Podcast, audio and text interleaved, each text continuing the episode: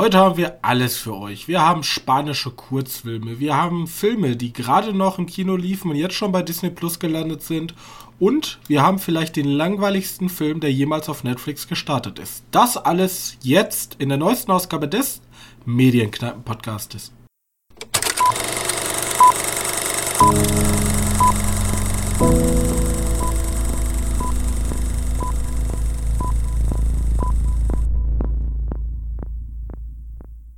Hallo und herzlich willkommen zur 131. Ausgabe unseres kleinen Filmpodcastes und wieder an meiner Seite mein sehr geschätzter Mitpodcaster Johannes. Hallo. So, und ähm, bevor wir starten, möchte ich dir ein Trivia erzählen, Johannes. Ja? Weil das war so weird. Und mittlerweile habe ich ja schon Angst, weil ich verfolge ja auch einen Podcast, die immer zum Starten Trivia machen und deswegen denke ich dann, oh, dann sagen die Leute, wir haben abgeguckt. Aber ha, unser Podcast hatte schon Trivias, bevor der Podcast überhaupt existierte. Ja, will ich bloß mal eben hier gesagt haben. Weil wir haben immer mal wieder einfach rein reingeschmissen. Naja, ich hatte ja mal eine Phase, habe ich richtig rausgeballert. Aber ich bin über ein Trivia gestoßen, das ist so unfassbar weird, dass ich das mit euch teilen muss. Denn Du kennst ja Charlie und die Schokoladenfabrik, oder? Welchen? Den alten oder den neuen? Den neuen. Oder den ganz neuen? Ähm, also, den, den mit hier, wie Johnny heißt Depp. der? Von 2005. Nee, ist er von Der mit Johnny Depp. Der mit Johnny Depp, genau. Und da gibt es eine Szene, wo die in die, wo die in die ähm, in die Abteilung kommen, die sozusagen die Schokolade herstellen. Ich und mich da nicht mehr dran, aber ja. Ah. Und auf jeden Fall gibt es eine Szene, da wird gezeigt, wie die Nussschokolade hergestellt wird. Und in diesem Raum kommen die rein und dann fallen da so Walnüsse aus so einem Trichter raus und überall sitzen so äh, kleine Eichhörnchen und pellen die und werfen dann die Nüsse in so ein Loch rein. Okay. Ja? Ja, ja ich, ich erinnere mich überhaupt nicht mehr daran. Ja, okay. auf jeden Fall, das war sozusagen, ja, die, die Nüsse, in der, in der, in der Szene geht es darum, dass dann ein so ein Eichhörnchen so eine Nuss schlägt, merkt, die ist hohl und dann kommt die, ist die halt Ausschuss, ne? Weil die die Qualitätsstandards der Schokoladenfabrik Ach, war, war das nicht auch so eine Szene, dass sie das Kind nachher da reinschmeißen, weil das Eichhörnchen auf Kopf haut und Richtig, da ist nichts drin? Genau. Ja, genau. ich erinnere mich wieder. Ganz genau. Und jetzt kommt so. der Shit, ja? Ich habe herausgefunden, ich habe es nochmal gegengecheckt gecheckt. Die haben tatsächlich 40 Eichhörnchen in echt trainiert, diese Nüsse in diese Öffnung zu werfen. Das sind keine CGI-Eichhörnchen, das sind alles echte trainierte Eichhörnchen. Und es gab tatsächlich eine Frau, die für nichts anderes zu, äh, zuständig war. Das war nämlich Julia Winter. Und die war dafür da, dass ähm, die Eichhörnchen halt trainiert darauf wurden, ähm, Nüsse in Löcher zu werfen. Okay. Okay. Okay, ich weiß nicht, ich fand den, ich fand den echt verstörend, den Film. Ich habe den als verstört in Erinnerung gehabt. Ich meine, es gibt so eine Szene, wo. wo, wo Ach, Entschuldigung, äh, Julia Winter ist die, die dumme Nuss, die runtergeworfen wird. Ach so, ja, genau, sowas. Sowas hat mich fertig gemacht. Der eine Junge springt durch ein Portal und ist vorher immer gone. Da gibt es ja auch super Memes drüber. Da gibt es ja hier, ähm, der dicke Junge ertrinkt im Schokoladen, im ja. Schokoladendingen, so die Umpa Lumpas gehen richtig drauf ab. Ja, mach erstmal ja. die Musical-Nummer. Äh, richtig. Ja. Ich weiß, ich war komplett verstört. Oder auch dieses eine Mädchen, was das, das hat Kaugummi ist und so blau wird. Und dann. Nee, warte. Ja, der Junge wird ver, der Junge wird geschrumpft, weil er in diesen Teleporter geht. Ähm, und, und damit er nachher wieder auf normale Größe kommt, wird er so gezogen und dann läuft er ganz zum Schluss raus in so ganz lang gestreckt. oh Gott, ey. Ich weiß nicht. Ich finde den 2005 war schlimm. Ja, gut. Ja, auf jeden Fall, dieser ganze Film, ja, besteht eigentlich nur aus irgendwelchen weirden Facts, ja. Zum Beispiel Nestle hat 1850 Schokoladenriegel dafür bereitgestellt, ja. Aber was auch weird ist, der Umpa Lumpa war ein einziger Typ, der dann einfach digital immer wieder eingeführt wurde. Das ist ein Typ, der die ganzen, äh, die ganzen Musical-Nummern da einstudiert hat und einfach digital immer wieder eingefügt wurde und deswegen wurde auch am Ende der Produktion seine Gage noch auf eine Million angehoben, weil der halt so viel gemacht hat. Hey, ist komplett. Äh, jetzt, wenn ich so drüber nachdenke, da ist echt viel Liebe in den Film geworfen, wo ich hätte nie drüber nachgedacht, weil ich dachte, das Eichhörnchen ist halt CGI. So, in jedem anderen Hollywood-Film wäre das Eichhörnchen, die Eich, also die 40 Eichhörnchen als CGI und vielleicht ein echtes dabei. Nee, die haben direkt 40 trainiert. Warum? Man muss dazu sagen, das waren wohl häufiger Filme, wo du dir denkst, so, the fuck, warum, warum macht ihr das euch so schwer? Aber okay, ja. ja das ist schon fast lieber ans Kino, wenn man heute Netflix-Produktionen sieht oder auch äh, Disney-Produktionen, wo einfach alles von einem Greenscreen gemacht wird. Dann finde ich das traurig. Ja. Ja. Aber. Manchmal mehr, manchmal weniger. Johannes, hast du traurige jo. Filme gesehen? Ja, ich kann, ich kann anfangen mit einem Film, der mich traurig gemacht hat. Okay. Ähm, und gleichzeitig, weil ja auch die Oscars demnächst stattfinden. Heute. Heute Nacht. Heute Nacht, ja. Also Heute der Podcast Nacht. erscheint zwar erst in fünf Tagen, weil wir einen sehr komischen Rhythmus haben. Und wir werden auch zu einem alten Sonntagsrhythmus bald zurückkehren. Bloß da ich nächste Woche im Urlaub bin, passt mir der Rhythmus jetzt gerade noch sehr gut. Hm. Ja, auf jeden Fall, ich habe Nightmare Alley geschaut. Weil den wollte ich ja unbedingt sehen. Ich musste so ein bisschen Disney Plus aufräumen und demnach habe ich gleich noch einen Film, den ich auf Disney Plus geschaut habe. Äh, Nightmare Alley habe ich geschaut und ich bin enttäuscht. Aber wirklich. Ähm, ja, muss man Nightmare Alley irgendwie erzählen? Das ist, geht um Bradley Cooper, der auf äh, ein Scheißleben hat, der auf äh, so einen Rummel kommt oder weil das ja auch noch zu, zur Zeit des Zweiten Weltkriegs in etwa passiert. Könnte man die Dinge auch nach Freakshow nennen? Ja, Freakshow ist es nicht. Es ist, es ist ja so ein, so ein Kuriositäten-Zirkus. Es ist okay. jetzt keine. Ah, ja. Also Freakshow, da denkt man ja immer so an die zweiköpfige Frau, so à la American Horror Story. Äh, nee, es ist eher nur so. Ah, der ist halt ein Kleinwüchsiger der ist auch mal dabei. Das war's. Ja, wie man äh, sich so einen alten Zirkus vielleicht vorstellt. Genau, genau. Nicht mit Tieren, sondern eher mit Darstellern oder irgendwie der, der, der sehr starke Kerl, der, der schwere Sachen heben kann. Keine Ahnung. Ähm, und ich weiß nicht, ob es da schon irgendwie mal ein Original von gab. Da geht es auf jeden Fall drin, dass es da einer heißt es, Gedankenlesen oder so Medium-Sachen, also die Medium macht, ich spreche mit Toten, der, der täuscht das vor. So, und jetzt geht es die ganze Zeit um diesen, um diesen Rummel, Zirkus. Da ist auch alles cool, da hast du ziemlich viele verschiedene Charaktere, die werden so ein bisschen in dieser Welt des, des es ist Trickbetrug, äh, eingeführt und dann, dann macht er sich selbstständig, weil er ist hat. Und ab da wird der Film so verdammt langweilig. Und er enttäuscht, weil der Film sieht so gut aus. Der schaut wirklich mega aus. Was er so einen krassen Cast dabei, alles so cool und Faktencheck, der Film, es gibt einen gleichnamigen Film von 1947, der auch das gleiche, den gleichen Roman verfilmt hat von William Lindsay Gresham. Ja, ich habe nämlich da auch schon mal irgendwie was Deutsch gehört. heißt er nämlich Der Scharlatan, also von 1947. Und ja. das Buch ist ein Klassiker. Ja, ja, wie gesagt, ich hatte da schon so was irgendwie in der Richtung gehört.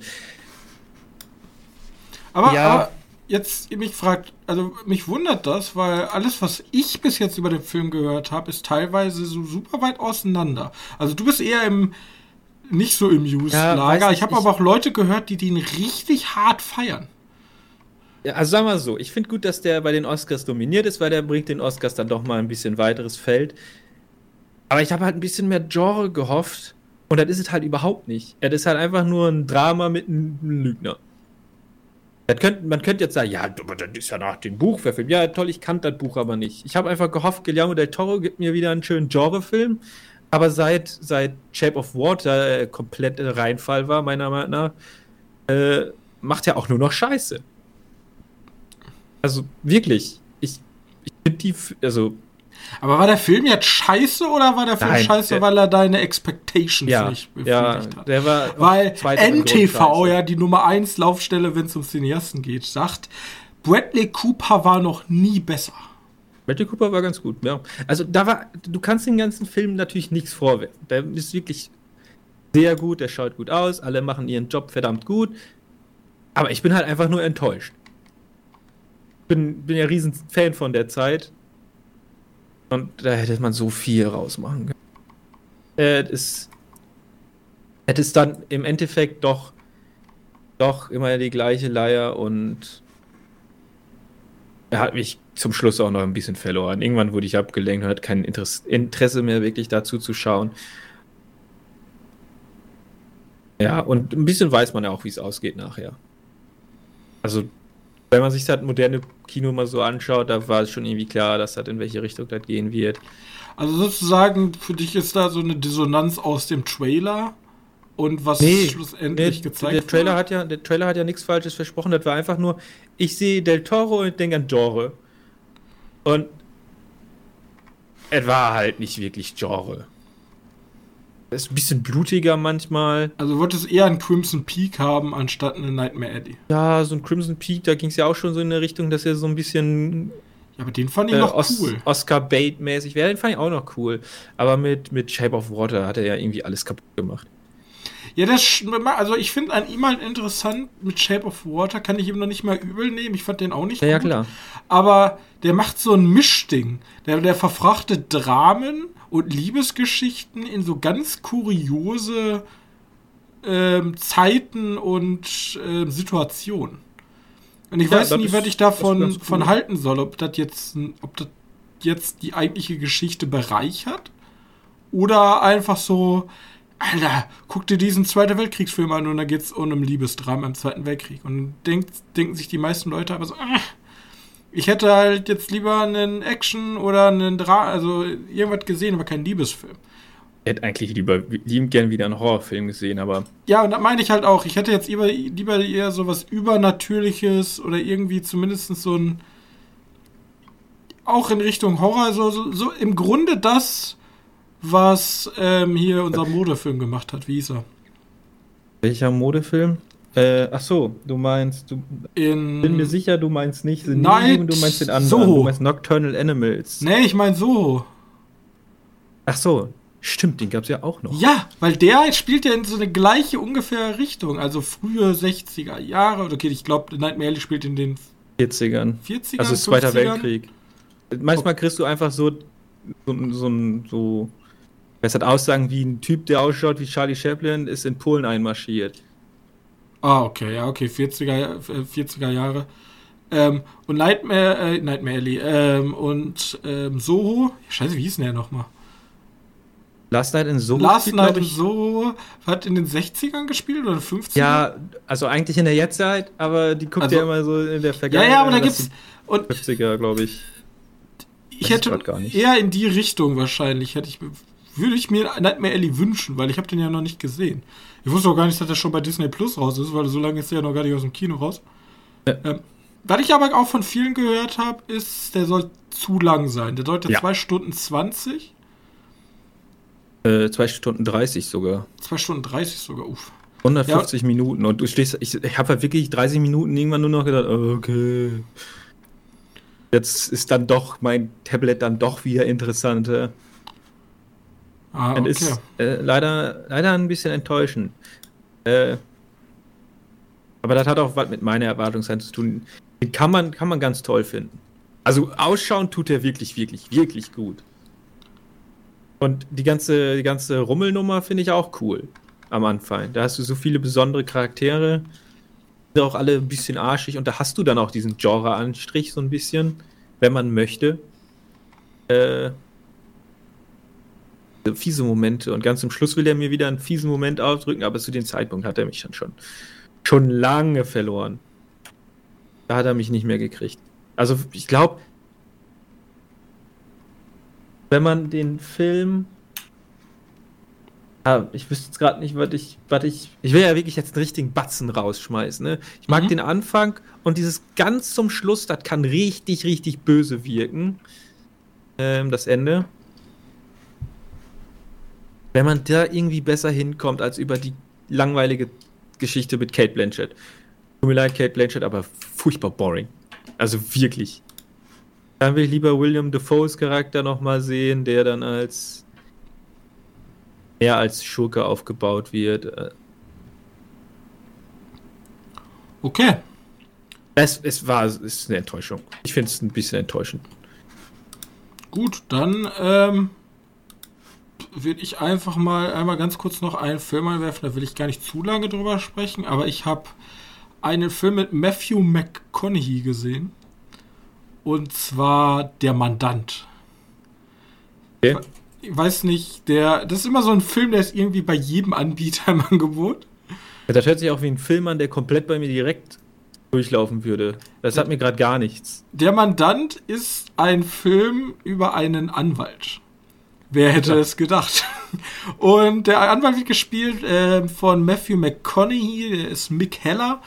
Und der wird eines Tages, muss er einen Mandanten verteidigen, der, der so ein reicher Schnöseljunge ist.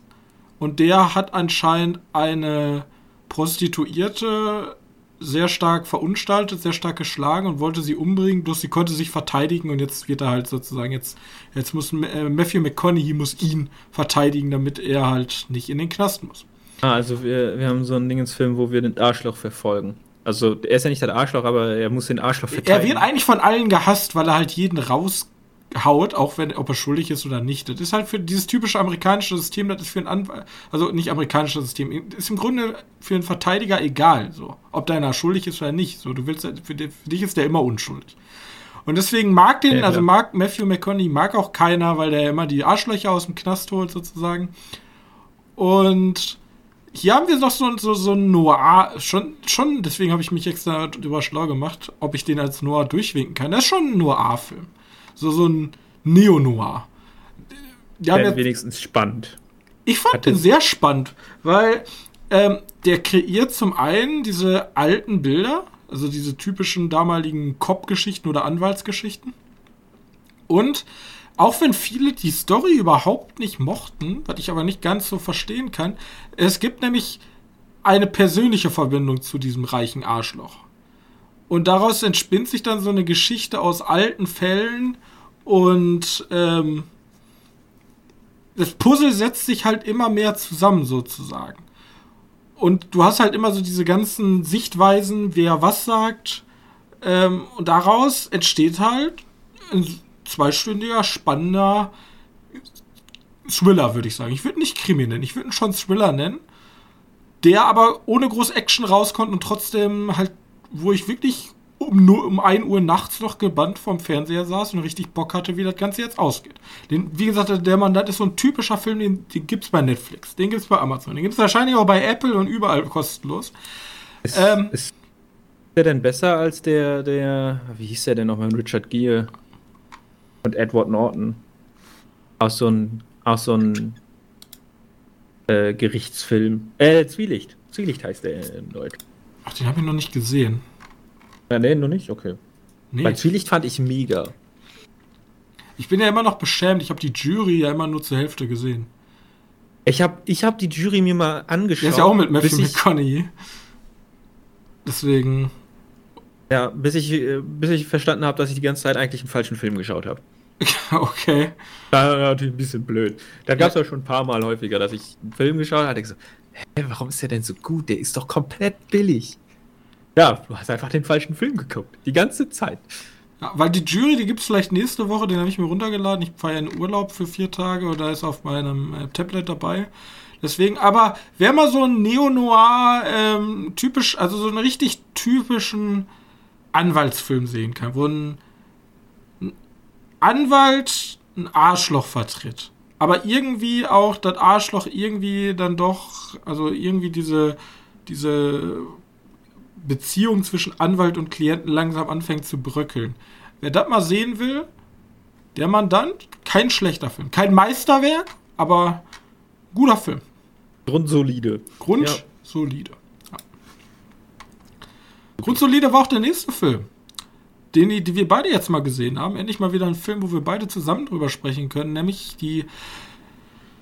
Wir sprechen über The Adam Project, ein Film mit Wayne Reynolds. Und für viele gehen dann die Alarmglocken an, für mich, der sich jetzt ja, Ryan Reynolds hat sich ja für mich zumindest ein bisschen rehabilitiert mit ähm, seinem, ähm, wie heißt er, mit Free Guy und ich mochte ihn ja, wie gesagt, auch in Deadpool, auch wenn er in Deadpool nur Ryan Reynolds halt wieder spielt. Und hier spielt er auch Ryan Reynolds. So ist nicht.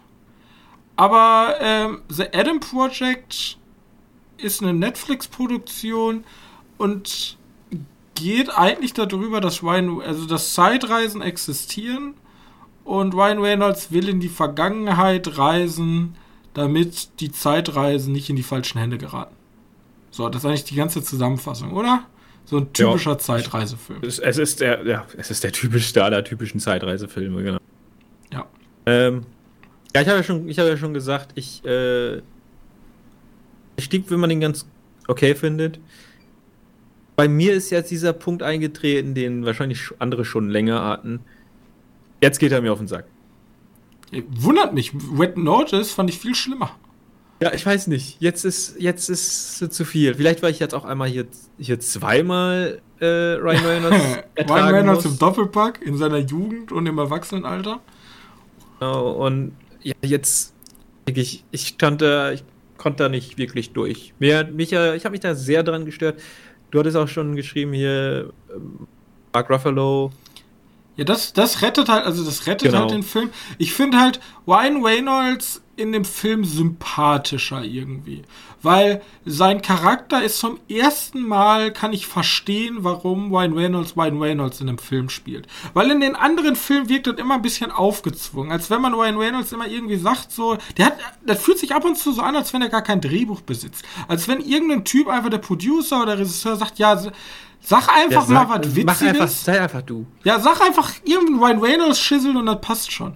Und hier ist dann aber so erklärt halt, Mark Ruffalo ist sein Vater und der stirbt halt. Das ist kein Spoiler. Keine Angst, ja? Der stirbt halt. Und jetzt, wo er zurückreist, sieht er seinen Vater halt wieder. Und sein Vater ist halt super Wissenschaftler, ist immer weg, ist immer, habt ihr irgendwelche Vor Vorlesungen und äh, Vorträge und ist auch an seinem ähm, Projekt zugange. Und dadurch ist dieser Junge halt ähm, immer von seinem Vater disconnected, dann stirbt sein Vater, seine Mutter kann gar nicht damit klarkommen und daraus formt sich halt diese Art von Charakter. Und ich fand, das hat halt, das war so für mich schon, auch wenn das auf die billigste Art und Weise gemacht ist, aber ich fand diese, diese Verbindung aus dem Sohn, halt Ryan Reynolds Charakter, Adam und äh, Mark Ruffalo, äh, fand ich einfach so ein süßes Familiending schon fast. Ja, der Junge ist halt auch super.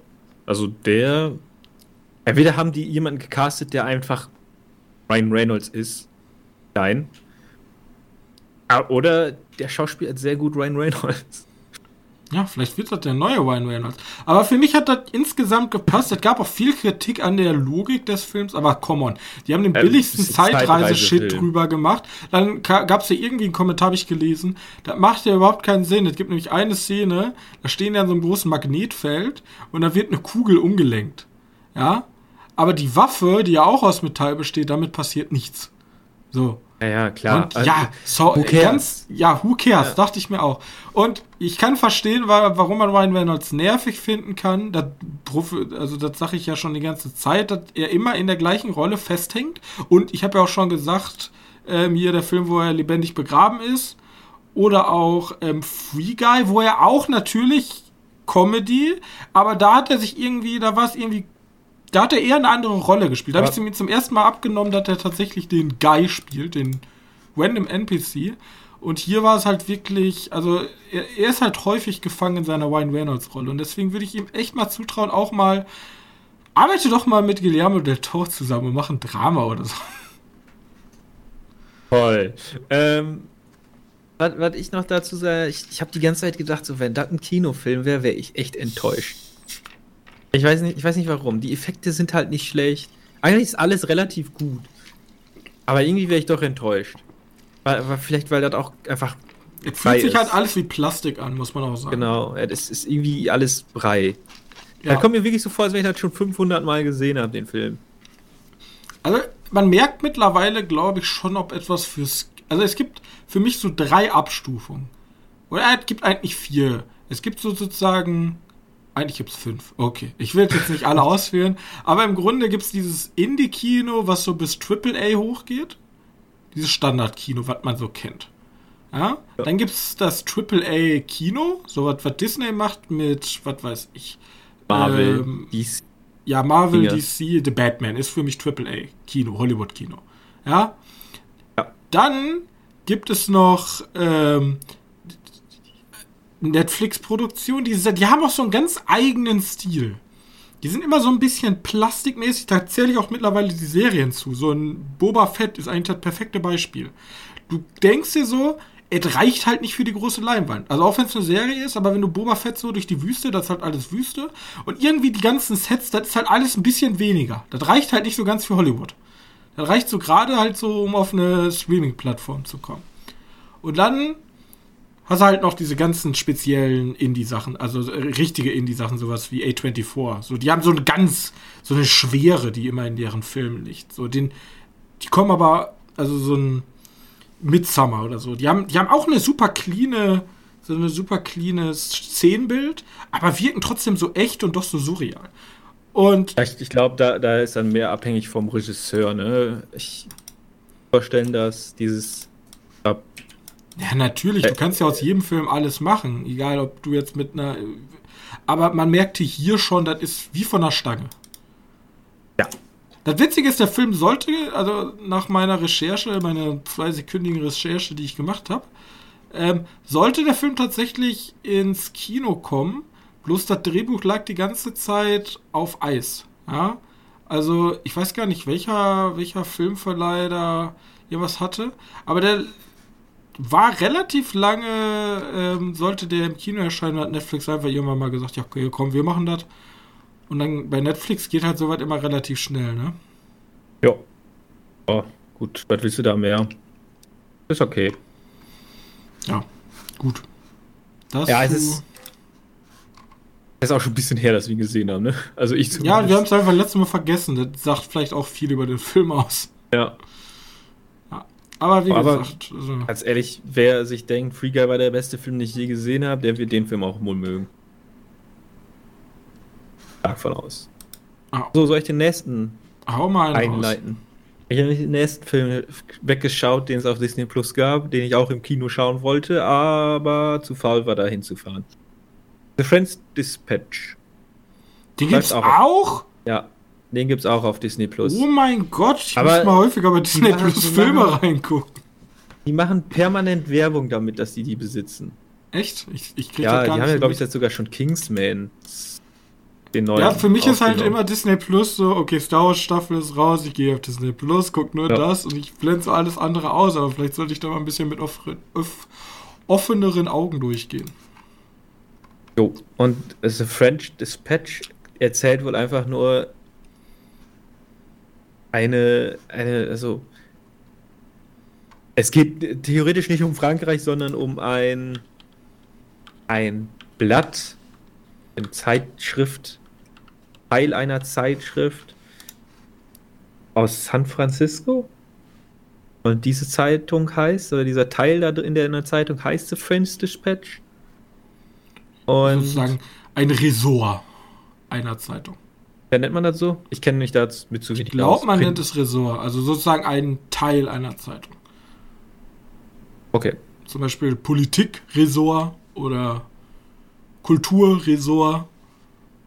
Ja, aber die, die kümmern sich um sehr viele unterschiedliche Dinge.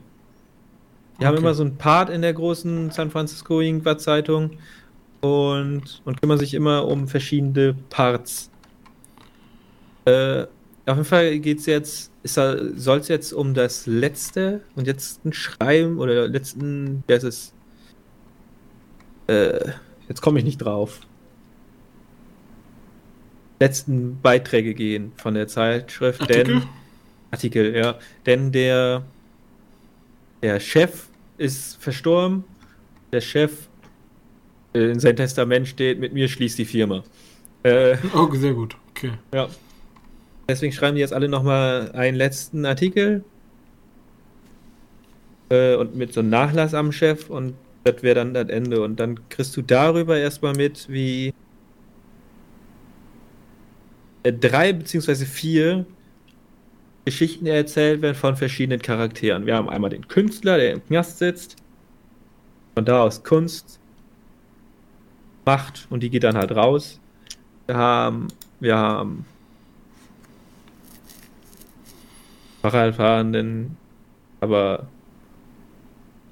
immer beiseite, weil er, der ist hat relativ wenig zu sagen. Der fährt, er fährt hier einfach Owen Wilson einmal ein bisschen mit dem Fahrrad da durch die Gegend, damit er auch noch seinen Auftritt hat. Der Timothy Chalamet, der so eine Studentenrevolte anführt. Ähm, und wir haben Jeffrey White, der wohl nur über Essen sonst schreibt oder häufig über Essen schreibt, der beim, bei einer Verkostung bei einer, beim, beim Kidnap eines bekannten oder eines berühmten Kindes ist. Und da erzählt er halt so eine kleine Action-Geschichte dabei. Ist ganz okay. nett. Er ist, er ist nicht die Offenbarung. Also gehört nicht zu Wes Andersons Meisterwerken. Ja, es ist gut, ne? Kann man jetzt nichts gegen Wenn du jetzt sagen, sagen müsstest, okay. Guck mal, der läuft, der läuft hier in der French Ecke Dispatch oder Grand Budapest Hotel? Grand Budapest Hotel. French Dispatch oder ähm, wie ist nochmal hier der? Isle of Dog? Isle, Isle of, of Dogs. Isle of Dogs. Isle of Dogs? Ja. Also der Film ist halt nur, du magst Schauspieler, Spieler A, du kennst alle mit Namen und du guckst sie immer gerne an, die zu sehen. Äh, du guckst sie immer gerne an, Punkt. Dann guck dir einfach halt an, da ist eine dicke Schauspielerriege dabei. Mir geht es teilweise ein bisschen auf den Nerven, dass die immer von Farbe in farblos drehen. Also, ich bin vielleicht künstlerisch nicht begabt genug zu sehen, warum der jetzt schwarz-weiß nimmt, anstatt mir eine Farbe gibt. Weil er gibt einfach Momente, wo die dann einfach die Farbe wegnehmen. Oder beziehungsweise der ist grundsätzlich ohne Farbe und in manchen Szenen kriegst du dann einfach Farbe. Das ist bei den Künstlern. Bei denen verstehe ich es noch irgendwo. Weil da dann die, die Bilder, die siehst du jetzt die ganze Zeit in schwarz-weiß und ganz zum Schluss siehst du die auf einmal in Farbe und denkst so, okay. Äh, kann man irgendwo nachvollziehen. Aber bei anderen denke ich mir so, ja. Aber warum? Okay. Aber Weiß so. Ich, ja, ich bin, ich bin zweimal nicht so begeistert gewesen heute bei den Filmen, wo ich mich eigentlich drauf gefreut habe. Äh, aber der ist auch grundsolide. Kann man sich auch ja, anschauen. Okay. Tag der soliden Filme. Tag der soliden Filme, ja. Leider nicht mehr, obwohl es bei denen eindeutig mehr ist. Da gibt's äh, in dem Film gibt es immer Kleinigkeiten, wo ich mir denke, ja, das ist jetzt sehr geil. Das ist jetzt sehr, sehr gut. Und dann gibt es dann andere Momente, wo ich mir denke, ja gut, komm in die Pötte. Langsam wird es anstrengend. Aber die Bilder sind wieder cool. Okay. Dann äh, das zu The French Dispatch. Yep. Aber äh, wir sind auch experimentell geworden. Ja, ich habe ja extra für diesen Podcast, habe ich dich aus deiner Comfortzone geholt und wir haben einen spanischen Fernsehfilm gesehen. Nämlich La Cabina. Fra äh, Spaniens erfolgreichster internationaler Fernsehfilm. Johannes. Ja, weil, weil man, wenn man den sich schaut, jeder einen anderen Film bekommt. Ja. Dank automatisch. Also, also ich sag mal so, Google, der, der, der, Film ist leider nur in Spani äh, Spanisch verfügbar und der Übersetzer von, von äh, YouTube ist nicht der beste. Okay. Ja. Aber, Aber es gab ein paar witzige Momente. Ja, also im Aber, Grunde. Ja, so viel braucht man nicht.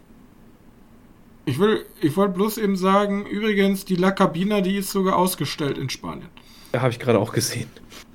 Aber ja, es gibt ein Monument. Auf jeden Fall, äh, La Cabina ist im Grunde ein spanischer Kurzfilm und es geht darum, dass ein Mann seinen Sohn wegbringt und er in eine Telefonzelle geht und auf einmal kommt aus der Telefonzelle nicht mehr raus. Und um diese Telefonzelle bildet sich dann ein riesiger Mob und jeder versucht ihn irgendwie rauszuholen. Doch dann auf einmal, ähm, wo sie ihn kurz davor sie ihn rausholen, kommen Leute an und nehmen die Telefonzelle mit ihm drin einfach mit. Keiner weiß, wohin die Reise geht. So. Und offiziell ist es ein Horrordrama. Würdest du dem zustimmen? Ist schon. Also der hat schon unangenehme Parts zum Ende hin. Oder du weißt halt die ganze Zeit nicht, was passiert, deswegen kann man da schon ein bisschen Horror ruhig reinpacken, aber ja, ist doch interessant. Ich weiß nicht, wie ich den einen gravieren soll. Drama, keine Ahnung. Drama, er kommt halt nicht raus. Großes Drama da. Nicht, wo ich den hinpack. Thriller. Ich halt, Mystery Thriller, keine Ahnung. Ich finde es halt interessant, weil ähm, der Film ist zu einer Zeit noch entstanden, wo Sp äh, Spanien halt auch noch eine Diktatur war. Also Spanien war bis, ich glaube, 1977 ähm, noch eine Diktatur. 1975 ist sozusagen der Diktator gestorben. Und der Film hat schon sehr viele gesellschaftliche, ja. gesellschaftliche, ähm, kannst da sehr viel draus deuten. Ja, man kann sehr viel draus deuten. Halt ein Typ, der halt vor der ganzen Öffentlichkeit, so dass jeder ihn sehen kann, irgendwohin verschleppt wird. Und alle jubeln ihn zu und winken ihn und er ist halt in kompletter Panik und versucht halt aus diesem Ding zu kommen. Und für alle ist das einfach irgendwie schon eine Art Schaulust. Und für ihn ist das halt, er, er denkt sich, wo, wo komme ich jetzt hin? Und ich fand das, das ein mutiger Film für die Zeit. In dem zeithistorischen Kontext. Ich habe leider gar keine Ahnung, was in Spanien los war zu Zeit. Wurden da Leute einfach so von der, aus der Öffentlichkeit rausgezogen? Ja, da paar, also, das, also ich habe ja die Diktatoren-Dokus gesehen und da war auch Franco dabei. Der hat ja im Zweiten Weltkrieg sozusagen die Macht übernommen und hat dann einfach gesagt, wir bleiben überall neutral und hat so bis er zu seinem natürlichen Tode äh, Frankreich als ähm, Diktatur geführt und alle, die sozusagen gegen ihn waren, der war sehr erzkatholisch und sehr ah, okay. halt sehr rechts. Und jeder, der gegen ihn war, der war halt ein Feind und wurde halt auch öffentlich in Gefangenenlagern oder auch exekutiert. Vor allem in der Anfangsphase halt. Ich weiß nicht, wie es in okay. den 70ern war, als er schon alter Knilch war. Ähm, da weiß ich nicht so viel drüber, aber das ist ein richtiges Trauma, was Spanien da erlebt hat in der Zeit. Deswegen, äh, der Film kam raus ein Jahr vor seinem Ableben. Ähm, 75 ist er gestorben. Und 72 ist er erschienen. Da haben sich wahrscheinlich die Produzenten gedacht, ja komm, fight me. ja, keine Ahnung. Der Film entstand in einer Phase, in der Filmzensur der spanischen Regimes im Vergleich zu früheren Phasen von größerer Permissivität geprägt war, nachdem gewichtig, gewichtig, gewichtige spanische Regisseure wie Luis Buñuel oder Carlos Saura im Ausland sehr erfolgreiche avantgardische Werke vorgelegt hatten. Also der ist noch zur Zeit gekommen, aber anscheinend war dann schon die Filmzensur nicht mehr so schlimm. So, da durften ah, erst einmal sich Künstler auch künstlerisch ausleben. Aber dann hat er ja sogar einen Stellenwert wichtigen ja, wir haben Status. einen sehr wichtigen spanischen Film gesehen. Ja, und der war ja nicht mal schlecht. 30 Richtig. Minuten kann man sich auf YouTube angucken. La Cabina, leider nur in, ja. Leider nur in Spanisch, also und mit automatisch generierten Untertiteln. Das macht ein paar dämliche, beziehungsweise relativ witzige Momente offen. Ich hatte zum Beispiel bei mir, ich weiß nicht, ob du das auch hattest, da gab es so zwei ältere Frauen, die miteinander gesprochen haben. Und das waren mindestens 20 Wörter, die gewechselt haben. Und unter stand halt nur äh. Hm. So, okay. Ja. ja wie gesagt, es gab halt ein paar komödiantische Sachen einfach aufgrund der Übersetzung. Er hat 1473 Kinder. Und der Sound hat in der Zeit halt auch ein bisschen gelitten. Ich weiß nicht, wie es damals unter Diktatur so mit Sounddesign aussah, aber war nicht der beste. So, die Abmischung ja. kann man nochmal dran üben. Ja, coole Jazzmusik. Vielleicht werden wir den nochmal. Noch ich pack den Film euch einfach als YouTube-Link auch mal unter die Folge. Wenn es euch interessiert, könnt ihr einfach über die Folge direkt zum Film gelangen. Genau. So. Und ihr werdet nie wieder in rote Kabinen gehen. Nie wieder. Zumindest nicht, wenn die Tür schon aufsteht. Zumindest nicht, wenn die Tür schon aufsteht. Ja.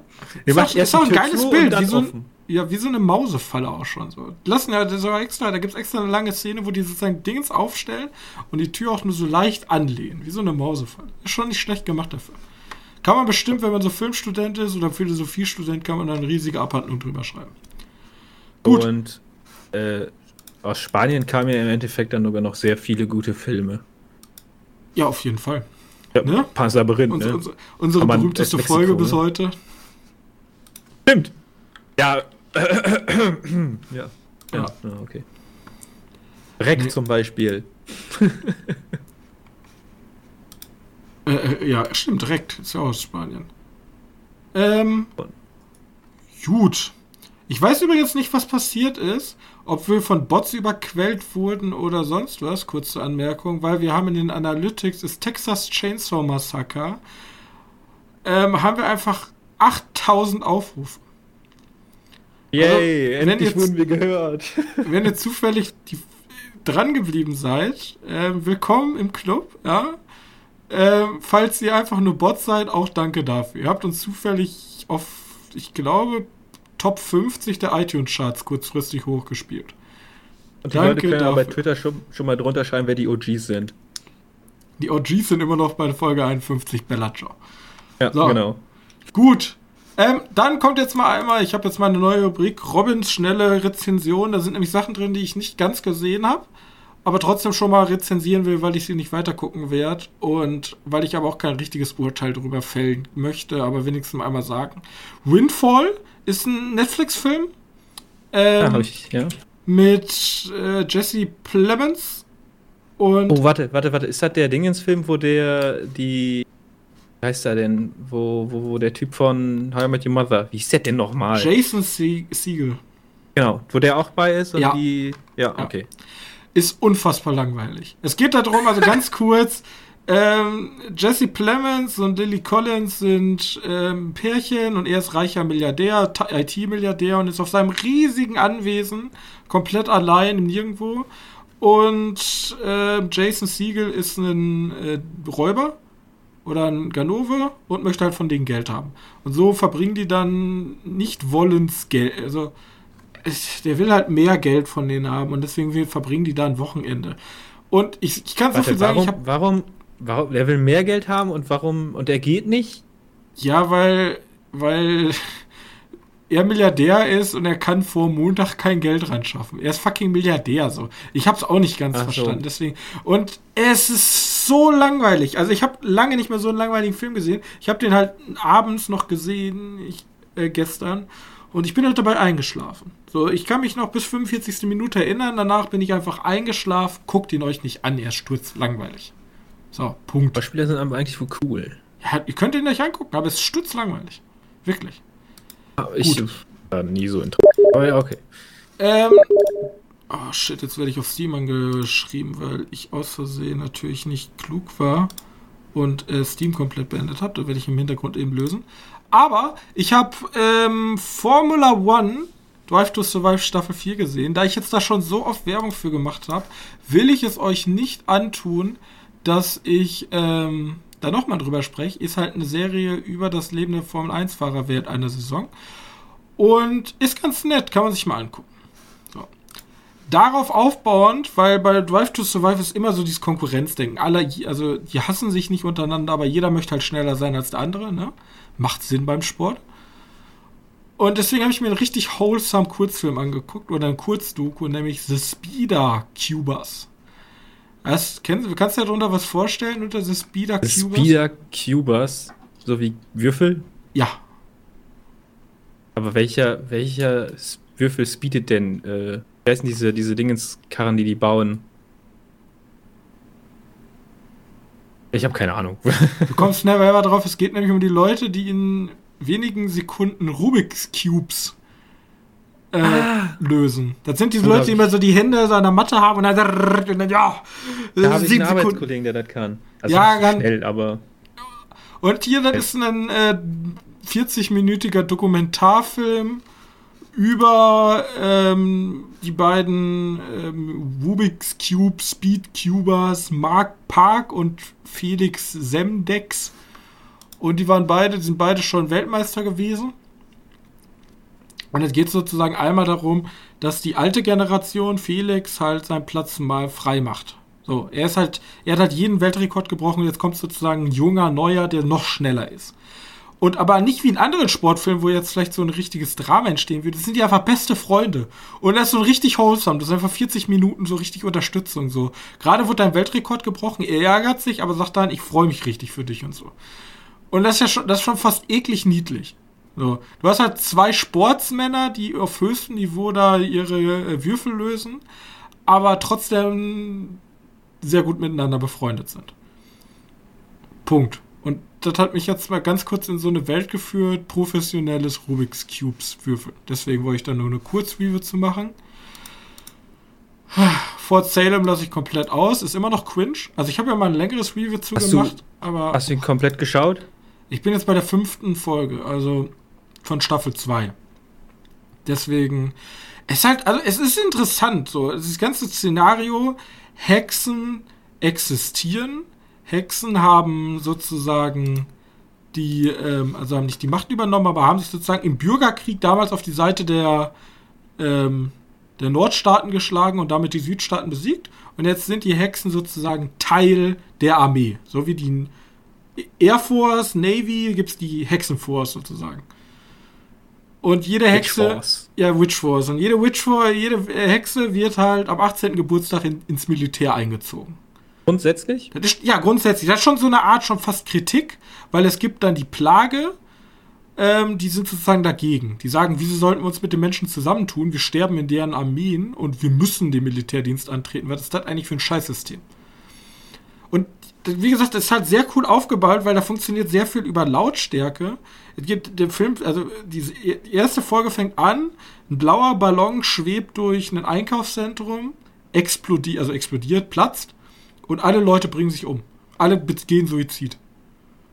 Und das ist schon eine geile Szene, so um so eine Serie zu starten. Das catcht einen sofort. Das, das Problem ist, danach wird es halt zu so einem Teenie- Twilight-ähnlichen, so, ja, ich habe meinen Freund und ich bin lesbisch und habe eine Freundin und dann gibt es Beziehungsstress und dann ist die Freundin vielleicht doch nicht für den, für den sie hält und auch wenn die kämpfen, dann schreien die sich immer an und das ist ein bisschen cringe alles. Also ja, das schon. Ich, ich kenne die Bilder, wo die da zu dritt stehen und alle so komisch schreien. Ja, das ist schon ein bisschen, bisschen fremdschammäßig. Sag mal so, als du erzählt hattest, hatte ich erst mal echt Bock da zu schauen, aber als ich die Bilder gesehen dachte ich so.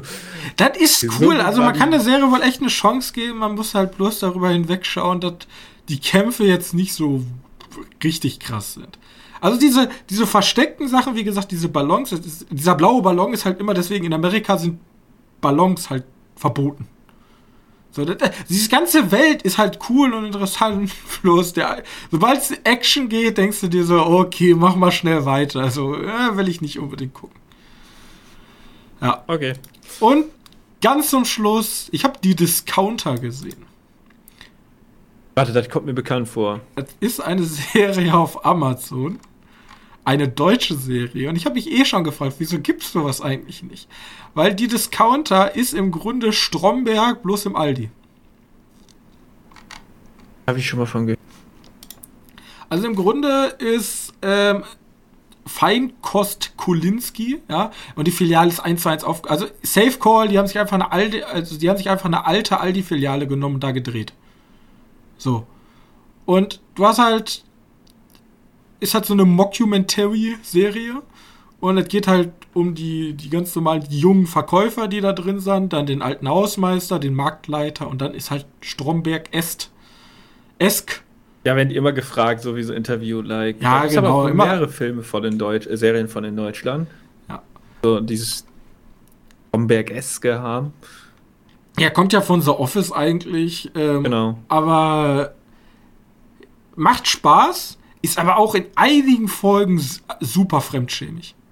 Ja, ja. Also, ja. aber das ist, Stromberg ist halt, da lachen eigentlich nur Erwachsene drüber, weil Jugendliche checken gar nicht, was da abgeht. Also keiner, der noch nicht mal wirklich gearbeitet hat und mit Arbeitskollegen zu tun gehabt hat, versteht, was da abgeht. Aber hier wird das Ganze eher runtergebrochen schon auch auf. Hier ist halt so ein Mix. Du hast halt Leute, die älter sind, eine ältere Kass Kassiererin, äh, den Hausmeister, der alt ist und der Marktleiter. Aber die anderen sind halt alle relativ jung und da kann, kann man wahrscheinlich als junger Zuschauer wesentlich einfacher mit connecten. Deswegen so. ist das sozusagen Stromberg für jüngere Menschen. Wahrscheinlich war auch schon mal jeder irgendwann mal in einem Supermarkt. Ja, richtig. Also man kann, man kann sich das so richtig vorstellen. Und vor allem, ich habe mich immer gefragt, so im Büro arbeiten tun in Deutschland natürlich viele Leute, ja. Aber so Einzelhandel ist doch auch riesig. Wie gesagt, da eigentlich noch nie mal jemand drüber gemacht, ob das jetzt zum Beispiel ein Supermarkt ist oder ein Baumarkt oder so. Und deswegen. Ähm, vor, allem, vor allem will ich, glaube ich, behaupten, dass der auch irgendwie zugänglicher ist. Weil ich meine, wenn du jetzt in der Produktion arbeitest, weißt du ja vielleicht nicht, wie es im Büro. Ah, wissen die ja auch. Aber jeder war schon mal im Supermarkt. So ein bisschen hast du da auch schon mitgekriegt, weil wieder da so ein bisschen läuft. Ich will ja jetzt nicht, ich kenne mich damit jetzt auch nicht weit genug aus, aber so ein bisschen Nee. kennt man das doch. und vor allem die, äh, die Folgen sind auch alle human. Also die sind immer so 20 bis 13 Minuten. Also die kann man Ja. super schnell weggucken.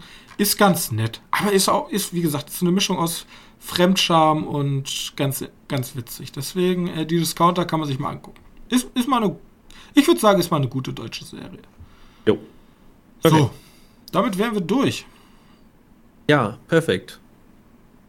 Weißt du, was witzig ist? Das ist witzig. Ich habe ja gar nicht gesagt, dass ich ein Spiel vorbereitet habe, aber ich bin einfach so fast, als du dein Dings angefangen hast, habe ich ein Spiel vorbereitet. So schnell, während ich Ja. meine ganzen Sachen hier durchgenommen habe. Ich habe es nicht so häufig durch den Übersetzer jagen können, wie ich wollte, aber es ist okay. Es ist okay. Vielleicht kommst du drauf. Sehr gut. Ähm, letzte Woche haben wir schon aufgeklärt mit, äh, wie heißen sie? Herz aus Stahl. Fury. Ja, oder, ja, ich glaube, der heißt nur Herz aus Stahl in Deutschland. Das Ne? ist damals nie, was Fury heißt. Der Heißt Panzer Wut. bei denen. Ja, Richtig wütend. glaub, das, äh, okay, ja, ich, ich lasse einfach so liegen. Ich, ähm, ja, warte, wo war ich jetzt? Ah, hier ist es. Ich hab's gefunden. Soll ich einfach mal vorlesen. Es ist kürzer, weil die Filmstarts äh, Filmbeschreibung war auch sehr kurz, deswegen. Ich kann nichts schocken. Ich habe ich hab nur, da waren ein paar Eigennamen drin, die musste ich auswechseln mit das Mädchen und der Junge. Obwohl das Mädchen eifersüchtig auf ihren Vater ist, erzählt sie gerne die Geschichte ihrer beiden Brüder. Eines Abends, als seine Eltern in der Stadt aßen, sah der Junge zu seiner Überraschung sein, seinen Schatten in, in seinem Haus. Was zur Hölle? Äh, er bringt sie ins Niemandland, um sie am Wachsen zu hindern. Ich habe keine Ahnung. What? Ja, das Schwierige ist ja dabei, ja, dass du jetzt die Auswahl hast zu jedem Film auf dieser Welt. Und tatsächlich hat dieser Film überhaupt keine Verbindung mit der Folge heute. Gar keine, würde ich behaupten. Ja, die letzte ja auch nicht. Was sagst du vorher auch nicht? Die letzte hatte das ja auch nicht. Jetzt aus Stahl? Ja, nicht wirklich. Das stimmt schon. Aber jetzt ist es noch schwieriger. Ich glaube, ich lese mal vor.